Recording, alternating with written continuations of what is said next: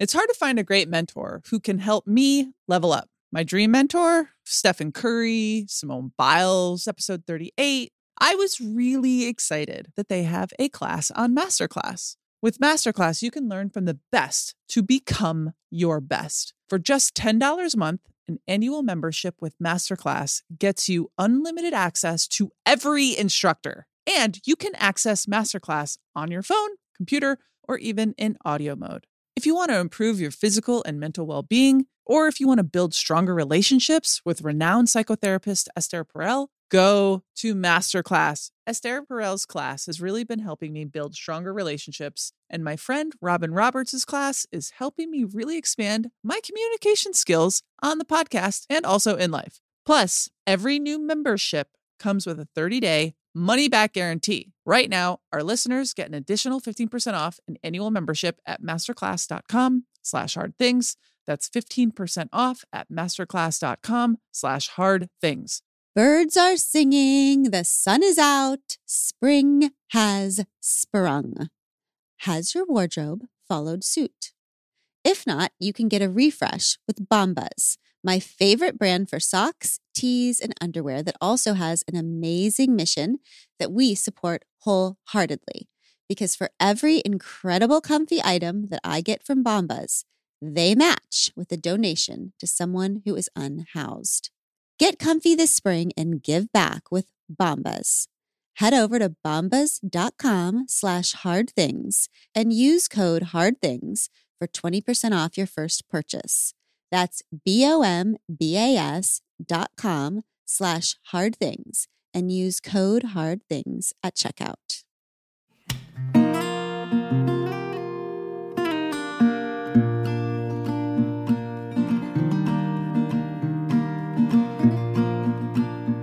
Welcome back to We Can Do Hard Things. We are back here with Dr. Marisa Franco. We talked so much in the last episode about how important connection and friendship is. And today, we're going to talk about how the hell to actually get it. And I just want everybody to feel like, well, this maybe won't work for me, or how is this going to happen on a podcast? Just trust me, it is working for me. Okay. If it's working for me, it can work for you. Dr. Marisa G. Franco is a psychologist, international speaker, and New York Times bestselling author known for digesting and communicating science in ways that change people's lives, which is so true for me. She works as a professor at the University of Maryland and authored the New York Times bestseller Platonic How the Science of Attachment Can Help You Make and Keep Friends. I'd like to talk to you, Dr. Franco, about this idea we have that friendship should just happen organically. That, like, oh, if I don't have friends, it must be because I'm not good enough or people don't like me enough or because friendship is just supposed to happen. Talk to us about that idea. Yeah. So I think a lot of us developed this assumption based on our childhoods, where it was like we were in the playground, we went to school together. It seems like we just sort of made friends more naturally. And there's this sociologist, Rebecca Adams, who identifies the ingredients of the organic friend as seeing people repeatedly over time in an unplanned way, like school. Like none of us were like, let's meet up at this time. It's just we see each other regularly. And then also letting your guard down. So vulnerability. So when we are part of groups or, you know, a workplace or a school where those ingredients occur, then friendship might happen more organically, but most of us are not. Mm-hmm. I might see people at work every day. I'm not often vulnerable with them. And so it's not happening organically. And so in adulthood, we can't rely on the same assumption that we had as kids, which was like, mm-hmm. it's just going to happen. We need to try because there's a study that found that people that think that it just happens are lonelier five years later, whereas people that think friendship is something that takes effort are less lonely five years later because they make the effort, because they show up, because they go out of their way to try and meet and connect with people. Hmm. So it's not just bubbly, magnetic extroverts who have friends. It's actually any sort of person who's very intentional about making friends. So, in the previous episode, I told you about my friend who's teaching me about friendship. The way that we became friends, Dr. Franco, is that I got a letter from a third party. It was full paragraphs about the things we both have in common and why we should be friends. It had pictures of celebrations, friendship celebrations, so I could see the type of friends that the community that they were. It was kind of like an application. And it was like, check yes or no. Are you interested or not? And I, who had been asking for signs for friendship, couldn't ignore that one. So I was like, okay. It was the most intentional. Um, and then we had to say yes to a breakfast date, and they came over with a little orchid, and we sat at a table for four hours at eight in the morning. But you call this idea unapologetic initiative.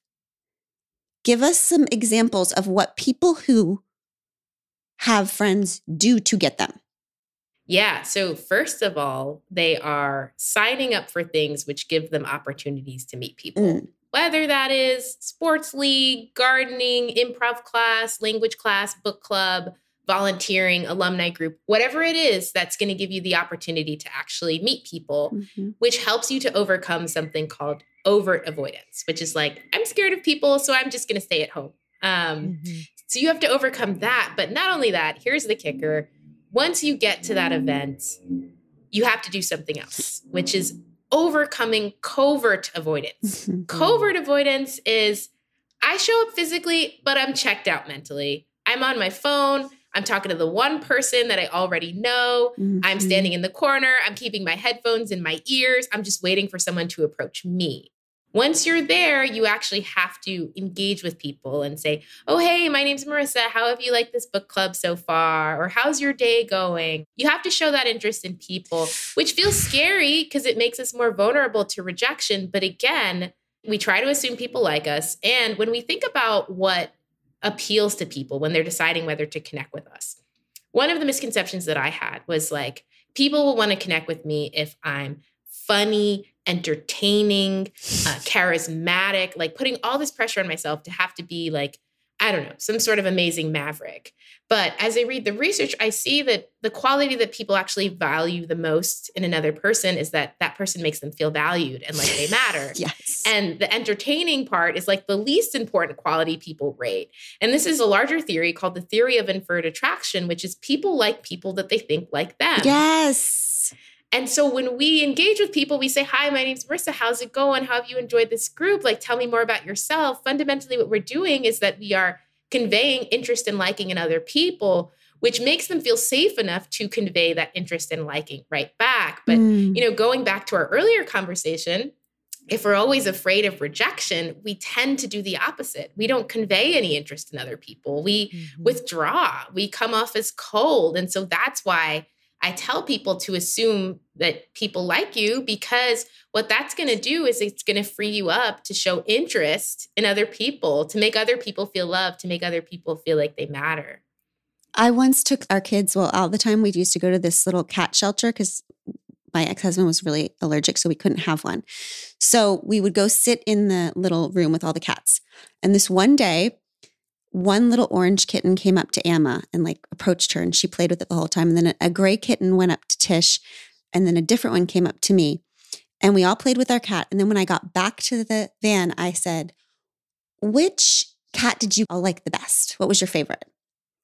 And nobody said, like, oh, that cat in the corner was so beautiful or that one was so playful. Every single person immediately identified their favorite cat as the one that had come to them. Mm. And so it was so obvious. Oh, like if we want to be liked, we have to like. That's it. Nobody leaves a party going, oh, my favorite person was that pretty bubbly one in the corner. It was like the person who approached them and showed interest. And then I love when you talk in your work about the idea that because my go to would be to go to a party or go to a room or go to whatever, because I've been forced to, and then to immediately decide this is too cliquey, everyone's in corners, I hate this, this vibe, and shut down. See, I knew it. I tried. I, it. I, tried. And look, everyone was exactly like I thought they'd yeah. be. Yeah. Yeah. you said if you don't like the social context, change it. Like social context isn't something that just happens to us, we create it. Mm-hmm. What? yeah. So I think a lot of people can relate in that we go into these social contexts and we're so passive. We're just like, how are people treating me? But making friends is really about thinking a lot more about how am I treating people? Mm. How am I coming off to people? And so, you know, I used to do it too, where I would go into an event and be like, nobody's saying hi to me. Everybody's in their cliques. Nobody's engaging with me.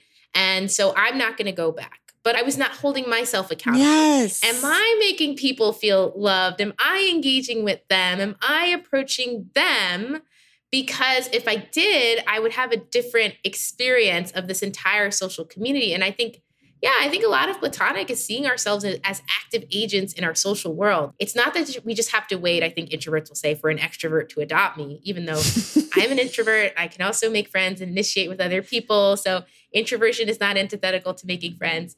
That we can actually make an effort and try and create change in our social world. That we have we have agency and we have power. It's like you don't always have to just be the thermometer of the room. That's what I always was. I will get in I here like and decide it. how cold it is. You can be the thermostat. Like you cannot just read the temperature. You can warm up the temperature and change the rooms you're in. That is so good. Not the thermometer. I can be the thermostat. Ugh, I, I really love that way of putting it. That is such a good way of putting it. Thanks. And if you don't have um friendship applications filling up your email box, well, just one.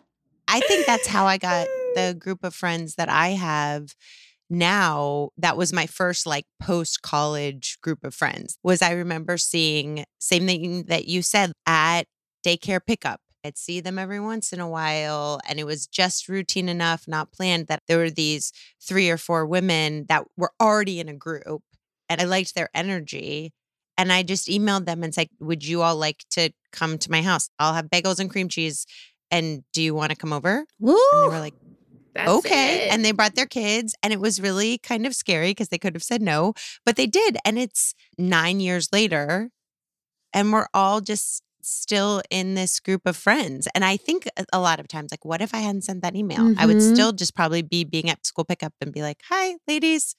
You still look nice. Mm-hmm. I don't know you. Mm-hmm. And so sometimes you do have to just take the plunge and initiate the first thing. Yeah, like being the thermostat is I'm going to keep using that. I think it's, it's, so awesome. But what I also heard within your answer, so something I talk about in, in Platonic is that if you want to make friends, join something repeated over time mm-hmm. rather than something one off. Don't go to one happy hour. Join a professional development club where you're going to see people more regularly. Even better, join the board of it. Don't go to one lecture, go to that language class because we have this unconscious tendency to like things that are familiar. And this is based off of a study. These researchers plopped women into a psychology class. And at the end of the semester, it was a big lecture. So no one remembered any of the women, but they reported liking the women that showed up to the most lectures mm-hmm. 20% more than a woman that didn't show up to any at the end of the semester. And so we have this unconscious tendency to like people when they're familiar to us, which means you know, you, Amanda, had that repeated interaction over time where you kind of see these people, they see you, you see these people, they see you. You're kind of building this trust and building this connection, even if you're not engaging, just because you are sort of witnessing and being exposed to each other. And so joining something repeated over time, developing that mere exposure to each other. But then you also overcame covert avoidance by saying, Hey, it's been so lovely to see you all. I'd love to have you over sometime to connect. And yeah, that's great. I'm so glad.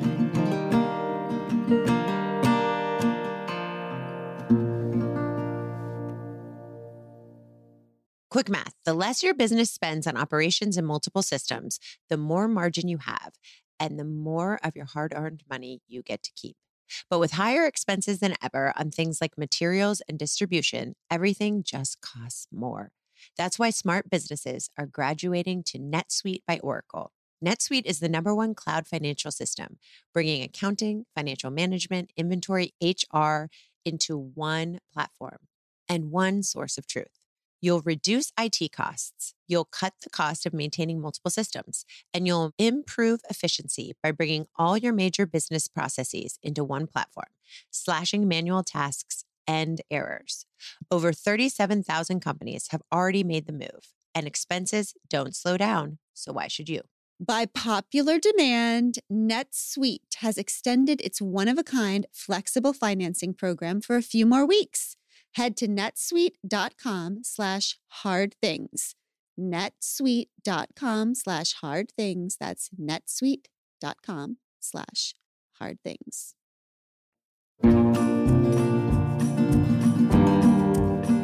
Also, want to say at, at pickups, you all, everyone listening to the Pod Squad, don't stand in circles with people. Mm-hmm. This is why I used to stay in my car.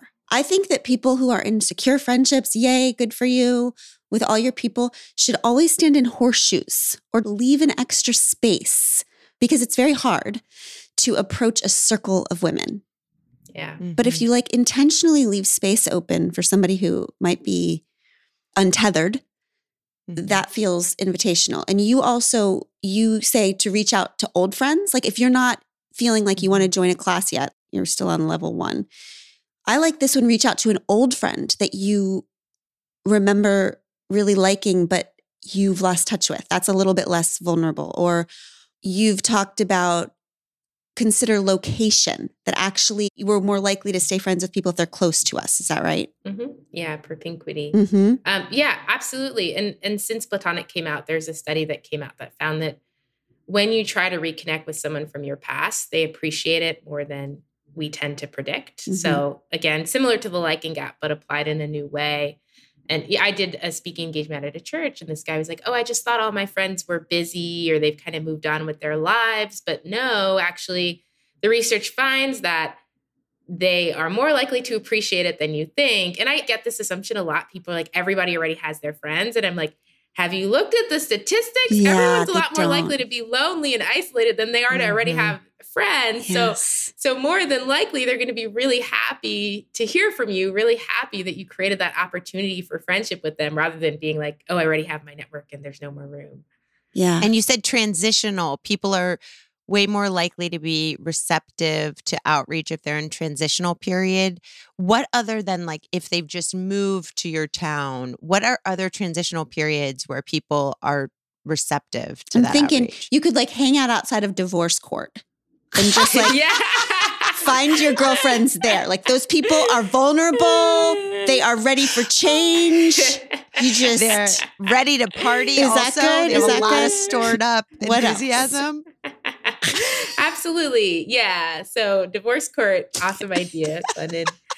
Any sort of time of transition, people tend to be more open to friendship, also more lonely. So you move to a new city, you just start a new school. If someone's new at the job, they're going to be probably be a lot more open to connecting. Someone just retired.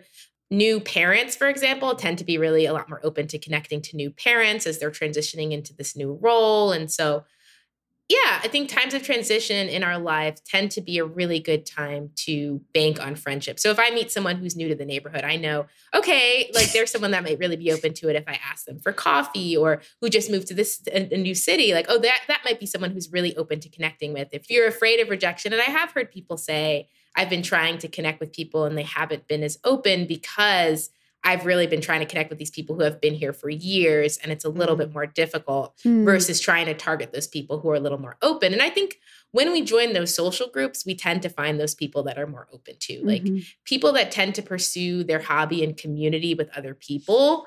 One of the reasons that they tend to pursue it in community instead of just doing it alone is because they are particularly open to connecting with people. So Mhm. that's also another good way to meet people.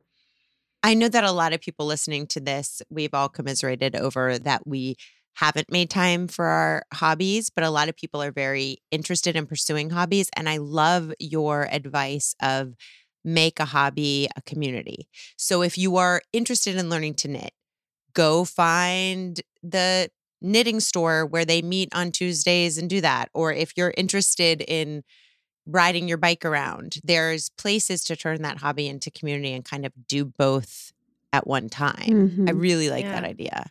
Absolutely. And I think it's also a good tip for people that are busy. Like Mhm. it's it doesn't have to be another thing added to your day you can just do the things you already do in community so for example working from home i decided to make my friends my colleagues and invite them to work in the same place with me or if you have a, a wellness routine do you want to meditate together do you want to exercise together That's kind of what was the origin of platonic for me. Mm-hmm. I was going through a breakup and trying to heal from it. And I decided to start this wellness group with my friends to practice wellness. And so we cooked and we meditated and we did yoga together. I think it, in a way, it was for me to be more accountable to practicing wellness at this difficult time. But then it changed my life because I Mm. was like, oh my gosh, the thing that's making me most well out of all these things is like friendship and community and being with these people that I love who love me every week. And it really led me to to question that romantic love is the only form of love that mattered. I was like, well, why doesn't this form of love matter? This feels so so strong and so powerful and so sacred to me. And why doesn't this form of wellness matter?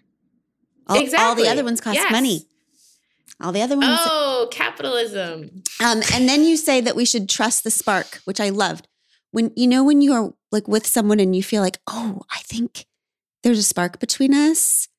That you say we're usually right about that in the long run. yeah. There is research that people can sort of predict in their first interaction with some success whether they'll be friends later on. So if I find someone who I'm initially like, oh, we seem to have a connection, I really try to make sure that I say, oh, it's been so nice to, to chat with you. Like, I would love to connect further. Are you open to exchanging contact information? Are you feeling that between us right now? Because I feel. Oh, of course, Okay, Glennon. Of thank course. you. I'm just bring all my research sparking. to life. You Okay. turn it into a metaphor, you spin it into a story. you make it more complete. I love it. So, our first step is we set ourselves up for success by either finding people in transition, making our hobby community repeated occurrences. Then, our second step is to be brave and humble and realize it has very little to do with us. it has to do with the way we make someone else feel. So we Mhm. have to be brave and take that leap. And that could look something like I would like to be your friend. I am looking to set aside time for people that matter to me or people I want to build relationships with. Do you want to get together? And I think part of that is just saying what every little person you have a tiny little crush on that you want to hang out with. It's like, I love your energy. I love the way you have so much excitement when you pick up your kid. I love how snarky your jokes are. Whatever it is, something that you like about that person to make them feel liked. Now we've gotten together. And our third step is then we need to Be vulnerable. then we need to be vulnerable. Okay, so now let's get into the stuff that's scary as shit, Dr. Franco. Yeah. As if the first two were not. The first two were also scary, but scariest so far is vulnerability. Because we're talking about friendship now. We're already there. We're at the thing. hmm Now we have to figure out how to deepen and make real this relationship. And you say we have to be vulnerable. Your work about vulnerability, I think, has changed how I think about vulnerability. You say in Platonic that vulnerability is sharing the true parts of myself that I fear might result in my rejection or alienation. And one of the things I love so much about the way you talk about vulnerability that I haven't heard talked about, which has always driven me nuts, is that there's nothing that's inherently vulnerable. It's Mhm. whatever each of us was taught to feel shame about in or about ourselves, which is why somebody can be saying a vulnerable thing and it's not their vulnerable thing and you can tell. It's like what they think is all the other people think is vulnerable, right? It's different for everyone. Can you talk about that for a second, please?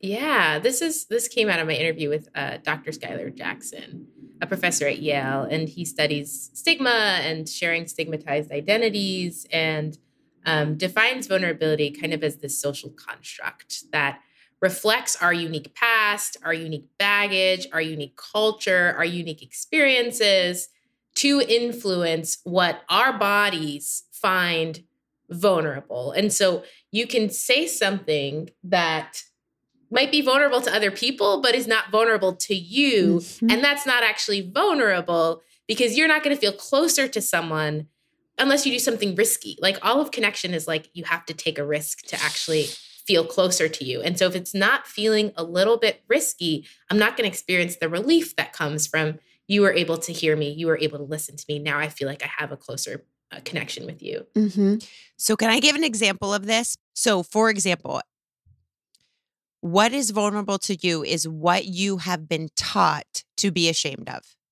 So, I am a person who was not taught to be ashamed of my power and my accomplishments. Some people might have been. Like, if you're a little girl, don't brag, don't be bold, don't make other people feel bad. For some people, it might be saying, standing up and saying, I'm smart and I know the answer to this might be their most vulnerable thing. For me, I was taught to be ashamed of rest and ease and taking a break. So for me, showing up in my most vulnerable is I need help. I need rest. I can't do this by myself. I can stand from the rooftops and scream about how I know what to do. That's not vulnerable. It's what I don't know what to do. And that blew my mind because every single person is going to have a very different thing that they were taught to be ashamed of. Mm-hmm. So you have to find that thing. Yes. And it, it makes me think of like, you know, I have a friend, one of my best friends, and she never asked me for anything. And she she was moving and I went out of my way to be like, "Can I help you move? Do you need help? I have this time available." And she was like, no. And then like two weeks later, she's like, yeah, I was like in the taxi and had my arms around these big bins and they were kind of falling out of my hands. And I was like, maybe I could have really used that help. And it makes me realize as I'm hearing you you talk about this, Amanda, that when someone does something really out of character for them, right? So when the friend that never asked for support is asking for support, it might be a really important moment in the friendship for you to try to show mm. up. Like that mm. might suggest to you that this is something really, really vulnerable for them. And even if for you, it would have been like, oh, it doesn't really matter that much that I ask for support. So I don't really care whether you can give it to me or not, because I'll just ask next time. That when someone does something so out of character, a friend who's always strong is calling us crying, like that's our sign. We really, really need to show up in that moment because that person is really going to remember what happened in this vulnerable moment. Just from a perception of our memory, we tend to remember things that are more more soaked in emotion. Like that's what our brain will tend to remember. And so in those experiences when we're being really vulnerable, they're going to create a greater impression on hmm. us regarding the friendship than any other moment. But the tricky part again is that we don't always know those vulnerable moments. So we can look for those uncharacteristic moments from our friends.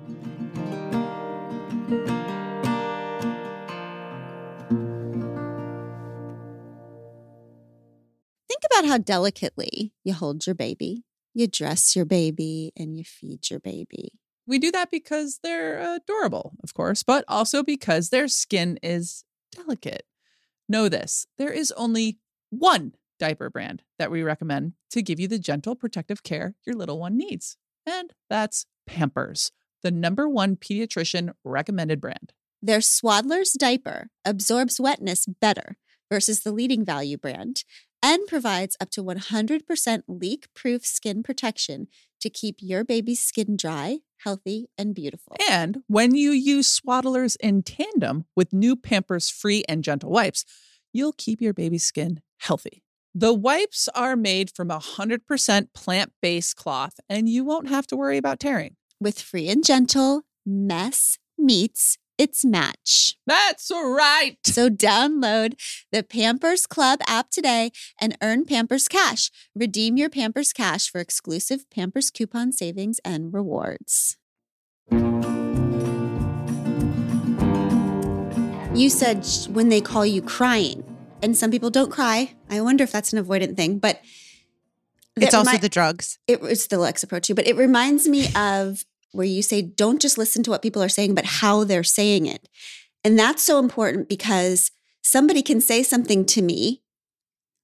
I don't think it's vulnerable because it's not a big deal to me. Mm-hmm. I'm not ashamed of that thing. Like somebody tells me, you know, they're struggling with drinking or, or whatever. I'm not vulnerable to that. I talk about it all the time. I might not know because everybody's vulnerabilities are different. And I might not react like that person wants me to because I don't know it's their vulnerable thing. So we have to listen not to just what people are saying, but how they're saying it. Do they seem scared? Do they have tears? Is their voice shaking? Because that's a better indicator how they're saying it than even what's being said. Yes. And going along that point, freeing ourselves up to express our vulnerability non-verbally. I talk about how you know, I was feeling all this shame over not getting over someone from my past. And I mentioned it in passing to my friend, like, yeah, I still think about it or something. And my friend is then dismissive of it mm-hmm. because I'm not coming off with how, how much this has haunted me that I'm not over mm-hmm. this person. I'm not like, you know, showing this non-verbally at all because for me it's so scary for me to be vulnerable about this thing because I feel so much shame over it. So I'm going to do this like this like halfway vulnerability. I'm going to dip a toe into vulnerability by mentioning the content of this thing, but by trying to come off in such a composed and polished way, not realizing that my choice to kind of offer this stilted version of vulnerability was contributing to me not getting the support that I wanted because I wasn't mm. communicating vulnerability wholeheartedly. Yes. That is huge. And so that is such a clue because I feel like there are people right now who are saying, I just don't know what I'm vulnerable about. I don't know what I'm ashamed of exactly. So, is the clue to what that is, the thing that you haven't uncovered, which is why you haven't received the love and gotten the height of the benefit of friendship and love, is the things that you have defense mechanisms for. So the things you have to laugh off, the things you have mm. to like, mm. what are our defense mechanisms Oof. we use? And how is that a clue to what we need to mine deeper for? Oh my gosh, I love this connection. I didn't even think about it that way. And I wrote this book. it's but a damn good so book, great. Dr. Franco. Really makes you think. But Amanda's like writing book two, like in front of my eyes. I'm like, yes, that's an add on, right? I didn't think of it like that, but that is it. That is what I'm saying. That's like what's underneath the text. Thank you so much. Yes. So let's start talking about authenticity. So I was so let down by authenticity because we get this thing that it's like it's our true self. Like, what the heck is my true self? I don't know. Is this my true self or is this my false self? So as I, I dig deeper into the research, I find that people consistently are reporting authentic moments when they feel safe, like safety being key to vulnerability. We only know who we are authentically when we can access feelings of safety. And when we never feel safe, it becomes very hard to know who we authentically are mm-hmm. because we are consistently hijacked by these defense mechanisms to protect us from the lack of safety that we feel. And we are acting in ways that are reactive rather than that intentionally flow from our bodies, flow from our spirits, flow from our sense of selves. Yes. So just to like ground this a little bit, I share a quick example in the book that a lot of the times we feel things and we don't honestly acknowledge that feeling. And instead, it manifests in a defense mechanism to kind of blur or suppress or push away that feeling. A small example is like, I want my kid to go to an Ivy League school. My friend's kid got into an Ivy League school. My kid did not. I am feeling jealous. Mm-hmm. I am mm-hmm. feeling inferior. That is the authentic emotion. The defense mechanism is, well, Cornell isn't the best Ivy anyway. you know, like it's not one of the top three. that we use these defense mechanisms to protect ourselves from our vulnerability but we sacrifice our relationships in doing so. Mm-hmm. And so mm-hmm. authenticity is being able to acknowledge the emotion underneath that defense mechanism. I feel jealousy, I feel a little bit inferior. So we don't have to engage in these defense mechanisms that are fundamentally deteriorating our relationships. Because we mistake rawness, as you say, rawness for authenticity. And this is a big issue. It's like the person who's like, well, I just tell it like it is. They call it yeah. brutal honesty, but like that's you all. Dr. Franco saying that is not authenticity. Your knee jerk reaction to things is actually not your truest self. Exactly. It's your adaptation that has gotten you to this point that helped you up until now and is not helping you with friendship. So, how do we figure out who our authentic self is? So I'm that person whose kid didn't get into Cornell and yeah. The other kid did. I might think, well, I'm just going to be true to myself and I don't want to talk to that person anymore. So the thing about the defense mechanism is it kicks in faster than our selfhood does. Mm-hmm. And that's why mm. I, you know, mm. rawness is different from authenticity because often what we want to say, the first thing we want to say is a reflex to protect that more vulnerable yes. thing. And so often for me, it's like if I want to be defensive, for example, like, you know, you told me that I did something wrong. And part of me wants to say, no, that that really wasn't an issue, or this is why it's actually your fault. And that's a raw response. That's not an authentic response. Because if I was authentic, I would say I might be able to acknowledge this is making me feel bad about myself. And so I'm trying to find a way to distance myself from those feelings by dismissing you, mm-hmm. by dismissing your concern. Mm-hmm. And so it often requires us to take a pause, to really, in those stressful moments, in those triggered moments, to pause. Because the first thing we say is going to be the defense mechanism. What is left after we are able to kind of mindfully watch that defense mechanism want to come out of us. Mm-hmm. And then we pause and then we take a moment and we think, wow, you know, what is that defending me from? What do I actually feel here? What's the actual emotion here? So authenticity is acting intentionally and not reflexively. Mm-hmm. So sometimes authenticity will look like you being able to say, this is a really important moment for my friend and i acknowledge that. And even if i'm feeling jealous in that moment i can lean into the part of myself that feels happy for her. Mm-hmm. and that doesn't feel inauthentic when it's a choice that we make rather than something that happens reflexively. So it's not that we never are able to prioritize someone else in those moments. It's just that we do it with intention and we understand our reasoning rather than it being because we're hijacked yeah. Mm. and it could actually be saying to your friend I am so happy for you. I'm struggling with jealousy right now. Just I just need a minute. I just need a week. Is that too vulnerable saying that to a friend? And by the way, how can we possibly be that if we're not self-connected? Because do some of us not even know what we feel underneath it? We actually just think she's a bitch. Yeah. yeah. Yeah. We confuse our triggers with the other person. Um, yeah, absolutely. It is an act of authenticity to say, I want to be happy for you, but part of me is feeling really jealous. So, like, I might need a moment. And that also being an act of love for the relationship because you did not act out and you did not turn that into a defense mechanism. You can choose the authentic thing. You can choose to focus on your friend in that moment. There's just more flexibility and authenticity. Mm-hmm. It's not, mm-hmm. you know, feeling restricted in terms of the ways that you behave because you're so desperate to protect yourself against this triggered feeling. I want to mention one thing you say about vulnerability, which I think is so important for us to hear and really got me. Intention behind vulnerability is so important. So you say, and pod squatters, just please listen carefully.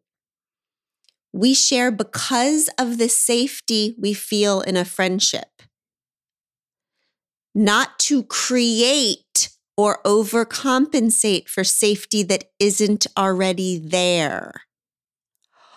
Oh, Lordy, I just flashed back to a million moments where I was in conversation and like, this person, I don't think that this person likes me. So I'm just going to ratchet it up with some kind of saying some vulnerable thing that is going to make them be vulnerable or make them like me or make them tr- try vulnerability as like shortcut to something that you want as opposed to a reflection that you're like, a flower that's blooming because of the what's in the soil already. Absolutely. Is your vulnerability a defense mechanism mm. against your fears of abandonment in this moment? Mm-hmm. Or is it an authentic reflection of you feeling safe within that person? Because anxiously attached people will often be seen as like oversharing someone's pulling away from them and then they begin to share more. Mm-hmm. Whereas, you know, when we see securely attached people, they share, someone doesn't meet them there, and then they pull back. They say, This person isn't safe for me. So I'm not going to offer something vulnerable to them. And we also need to think about protecting ourselves, mm-hmm. even with vulnerability, because vulnerability is only restorative to the extent to which the receiver is a restorative receiver for our vulnerability. So we have to intertwine our vulnerability with discernment. Like, what's the mm-hmm. impact that this is having? Am I feeling more comfortable? Are they reciprocating with me? Is this driven by fear or is this driven by feelings of closeness? Staying really present with ourselves mm-hmm. within our vulnerability so we can find that vulnerability that is really restorative and really bonding. And you keep saying safety when we feel safe. And I heard you say that safety is how we feel after we hang out with someone? I think sometimes we have the sense that like I feel really drained after hanging out with a person. Mm-hmm. And part of that can come from the fact that part of you felt like you couldn't be authentic in the interaction. Mm. And inauthenticity is inherently draining for us. It's related to poorer mental health and well being. It makes us feel kind of dirty, like people report wanting to like brush their teeth after feeling inauthentic. Yes.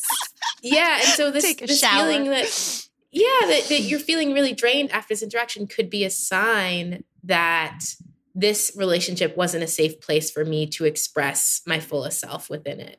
when you're talking about authenticity, what you say is when we are in relationship with others, we get closer to ourselves. And the way I see that is it's the friendship is a laboratory to get to know yourself. Because if you're Mm. just with yourself, you're just you and your defense mechanisms. But it's only in the laboratory of relationships with people where we figure out what our thing under our thing is. So it's not like we have to get authentic and then be in friendship. Sometimes you can just be in friendship and then begin to learn what is authentic to you. So it's not like get perfect and then show up. It's like you learn as you go, right? Absolutely.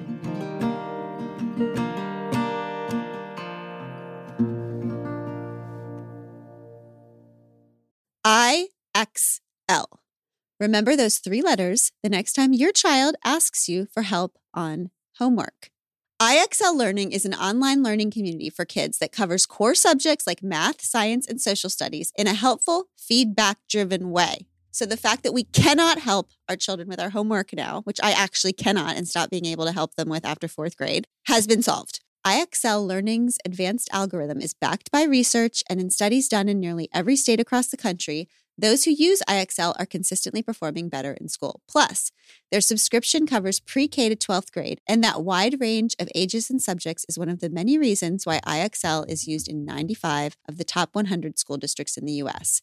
Make an impact on your child's learning. Get IXL now. And We Can Do Hard Things listeners can get an exclusive 20% off IXL membership when they sign up today at IXL.com slash we can. Visit IXL.com slash we can if you cannot help your child with their homework anymore. And there, get the most effective learning program out there at the best price. All right, let's move on to harmonizing with anger because we've had expressing vulnerability, pursuing authenticity, the real authenticity, and then you talk a lot about harmonizing with anger. And my sister must have called me 16 times about this part, which is about two different kinds of anger anger of hope and anger of despair. Yeah. Okay. So let's talk about those two. And then my favorite little sentence ever that is how can we best get the need met that's nestled in our anger? I love this so much. Anger is my native tongue. I love anger. Anger is my number one defense mechanism. And so I have always thought that conflict is the way you show your love. And I realized when I read this that that is what I've been doing. That uh, my anger is the anger of hope. It's this idea that we can use conflict to get our needs met, that it's proof of hope. It's like we can make this better than it is. And so we're going to use this conflict to do it. I understand from you that there is another interpretation of anger. So can you talk Mhm. to us about those? Oof. Yeah, that is so good and so interesting, Amanda, because I'm just like so different. I was always like, I'm so afraid of, of engaging in conflict. It's so interesting. So you'd be a repressor. You're a repressor, Yeah, and I definitely am a repressor. and Amanda's an aggressor. I've been called that. um, yeah, so these concepts of anger of hope and anger of despair, originally created by John Bowlby, one of the fathers of attachment theory. He's observing these kids. One of the kids, she's more secure. She has an operation when she's young. Later on, she's watching a video of this operation alongside her mom. She's angry at her mom because her mom couldn't be there with her in the hospital the entire time because of visiting restrictions. So she turns to her mom and she she embodies anger of hope when she says like, "Mommy, where were you?" It's not an attack on her mom. It's a Mom, where were you? I had this need that wanted to be fulfilled. It's not meant to incite, punish, destroy how we typically might think of anger, which is more like anger of despair. anger of despair, John Bowlby uses this other child who he didn't have primary caretakers, was living in the hospital, going through different nurses were taking care of him. One of the nurses, Marianne, she goes off and gets married, comes back to him. Reggie, instead of saying, you know, where were you, Marianne? He says, my very own Marianne, but I hate her. Mm. And so Reggie is anger of despair because he has no hope that if he expresses his needs, someone will actually fulfill it. And then his only, you know, act of reconciliation that he has, his only way to get his need met is then vengeance for him to not feel as vulnerable anymore and as weak anymore for having this need. And so he then looks out to incite, punish, destroy Marianne through his anger because he doesn't have the assumption it's kind of like the assume people like you assumption. He's hopeless that if he expresses this need she will actually fulfill it. So instead his need be, turns into this act of self-destruction because then at least he gets some some dignity out of the experience. And so mm. in that chapter i'm sort of piecing apart that a lot of us think of anger as anger of despair a lot of us think that anger has to be combat, conflict has to be combat, it has to be a fight, it has to be antagonistic, that it can't be this anger of hope, which is fundamentally an act of love and mm. an act of reconciliation. So if we have repressor up here and we have aggressor with sister, you call that anger out, anger in. But both of those keep us, you say, from productively addressing the underlying issues that drive anger and impede intimacy. But if we do address those, that deepens our relationships. So, anger of hope is actually one of the most important forces in deepening intimacy. Yes, yes, it is life changing. I will say it from someone, you know, I'm not quite on the other side of being so comfortable expressing anger. It's, it might take me a few months mm-hmm. still, but I'll actually bring it up. And I have seen such a change in the level of intimacy in my relationships because for us fellow suppressors out there, we think we need to suppress it and get over it, but we do not because that's not how feelings work. Mm. And then we end up withdrawing and we're so afraid to address it because we think that the relationship will end. And then we guarantee that it ends because we withdraw from yeah. the relationship. And so for me, it's like I didn't realize that my trying to suppress it for the other person's sake was actually really harming them and harming me. And then I, you know, read another study that found that these people that try to suppress their anger, they raise other people's blood pressure because people can still pick up on it. Oh yes. Whoa. Yeah. I hear that. Yeah, mm-hmm. people can still pick up on it. And then they're just like, something's off, but you're not telling me. And this makes me feel really unsafe and uncomfortable. And so for me, realizing it's actually an act of love to bring up what's bothering me because the alternative is not that this thing is not bothering me. The alternative is I'm withdrawing from you and I'm breaking down our connection to protect myself. Mm-hmm. So the people that have mm-hmm. more conflict have more quality friendships. The people that have more empathic, loving, reconciling conflict have healthier friendships. Okay, yes. I see where you're going with that. I see where you're going with that. Yeah. Yeah, nice try though, sister. Nice yeah. try. Dr. Franco, can you give us an example of what healthy empathic conflict might sound like? With Billy, tell us about that. Yeah, so Billy, pseudonym for my best friend, and I had gotten upset with her uh, and it seemed like all these little things, like she yelled at me when we were playing board games, and I sent her a chapter of my book, and I never heard back from her. And it just started to accumulate. And I was noticing myself starting to withdraw from her, but also so afraid because I confuse conflict with combat that if I bring this up, it's going to be a war. So, what are my choices here? Withdraw or have a war? And mm then I mm. realized from reading all these studies that there's this third option mm of, you know, using anger of hope, of learning how to do conflict in a way that brings us together. And it starts with framing. Framing means saying that you want to have this discussion because you are invested in the person and you love them. So for mm. me, I'm approaching Billy and saying, you know, you're my best friend. You're so important to me. And there's been stuff on my mind. I don't want it to get between us, which is why I'm hoping for us to be able to talk about it. And then it's me being able to offer my own feeling and my own view of what's going on. And so it's not me saying, Billy, you suck, you didn't respond to me. It's it's not me saying, Billy, you yelled at me during this board game, you got to control your anger. It's me saying, Hey, Billy, I felt kind of hurt in that moment when you yelled at me. Or, Hey, Billy, I felt a, a, little dismissed when I didn't hear back from you when I emailed you. And then it's me engaging in perspective taking by offering to Billy, what was going on for you in those moments? And I literally mm. hear from Billy, Marisa, I emailed you back about that manuscript. Did you not see it? And I'm like, oh, so when I ignore the issue, it's unfair because I'm holding my friend guilty before giving them a trial. Mm-hmm. It's like putting them in jail before even giving them a chance to defend themselves. And so at that end of that conversation, because we were both of us were suppressors, both of us were ignoring conflict, both mm-hmm. of us mm-hmm. realized that there's like a third way through that conversation. And she just starts crying because she's like, I never knew like conflict could feel this loving and it's mm. incredible. And it's also contagious. She's like doing it with her other friends as well.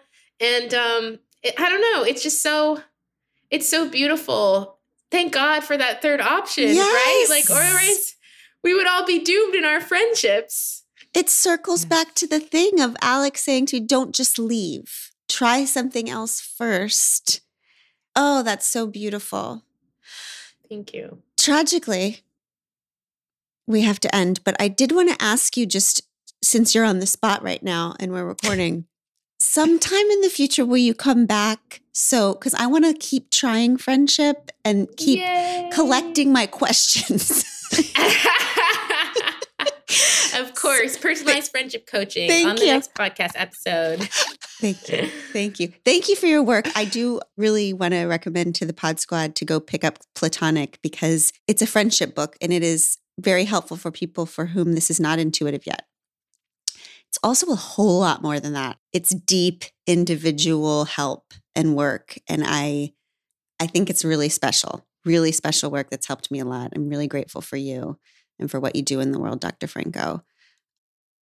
And for the rest of you, we're going to go out there. We're going to initiate. All right. We're going to assume that the world likes us, damn it. We're going to invite somebody into our life. We're going to be vulnerable. Before we end, I do want to say Dr. Franco says if you think of a level one vulnerability thing like my favorite movie, if you think of a level two vulnerability thing like I feel nervous being at this party. If you think of number three, like, I have a history of horrific family trauma, you're going to go with level two. okay? level two is where people feel comfortable at first, right, Dr. Franco? Yes, yes. Okay. At the initial bagel date, we're looking for a two. We're looking for a two. That's the next right thing here. Stay at two. Thank you, Dr. Franco. Thank you, Pod Squad. We love you. We can do hard things. If this podcast means something to you, it would mean so much to us if you'd be willing to take 30 seconds to do each or all of these three things. First, can you please follow or subscribe to We Can Do Hard Things? Following the pod helps you because you'll never miss an episode, and it helps us because you'll never miss an episode. To do this, just go to the We Can Do Hard Things show page on Apple Podcasts, Spotify, Audacy, or wherever you listen to podcasts, and then just tap the plus sign in the upper right hand corner or click on follow. This is the most important thing for the pod. While you're there, if you'd be willing to give us a five star rating and review and share an episode you loved with a friend, we would be so grateful. We appreciate you very much. We Can Do Hard Things is produced in partnership with Cadence 13 Studios.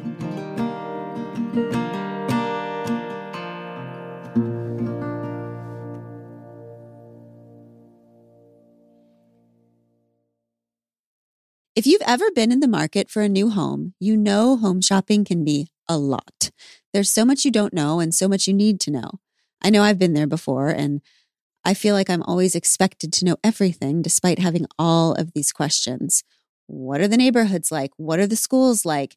Who is the agent who knows the listing or neighborhood best? And why can't all this information just be in one place? Well, good news. Now all that info is in one place on homes.com.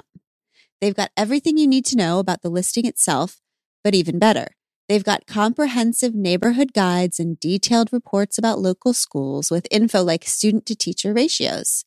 And their agent directory helps you see the agent's current listings and sales history.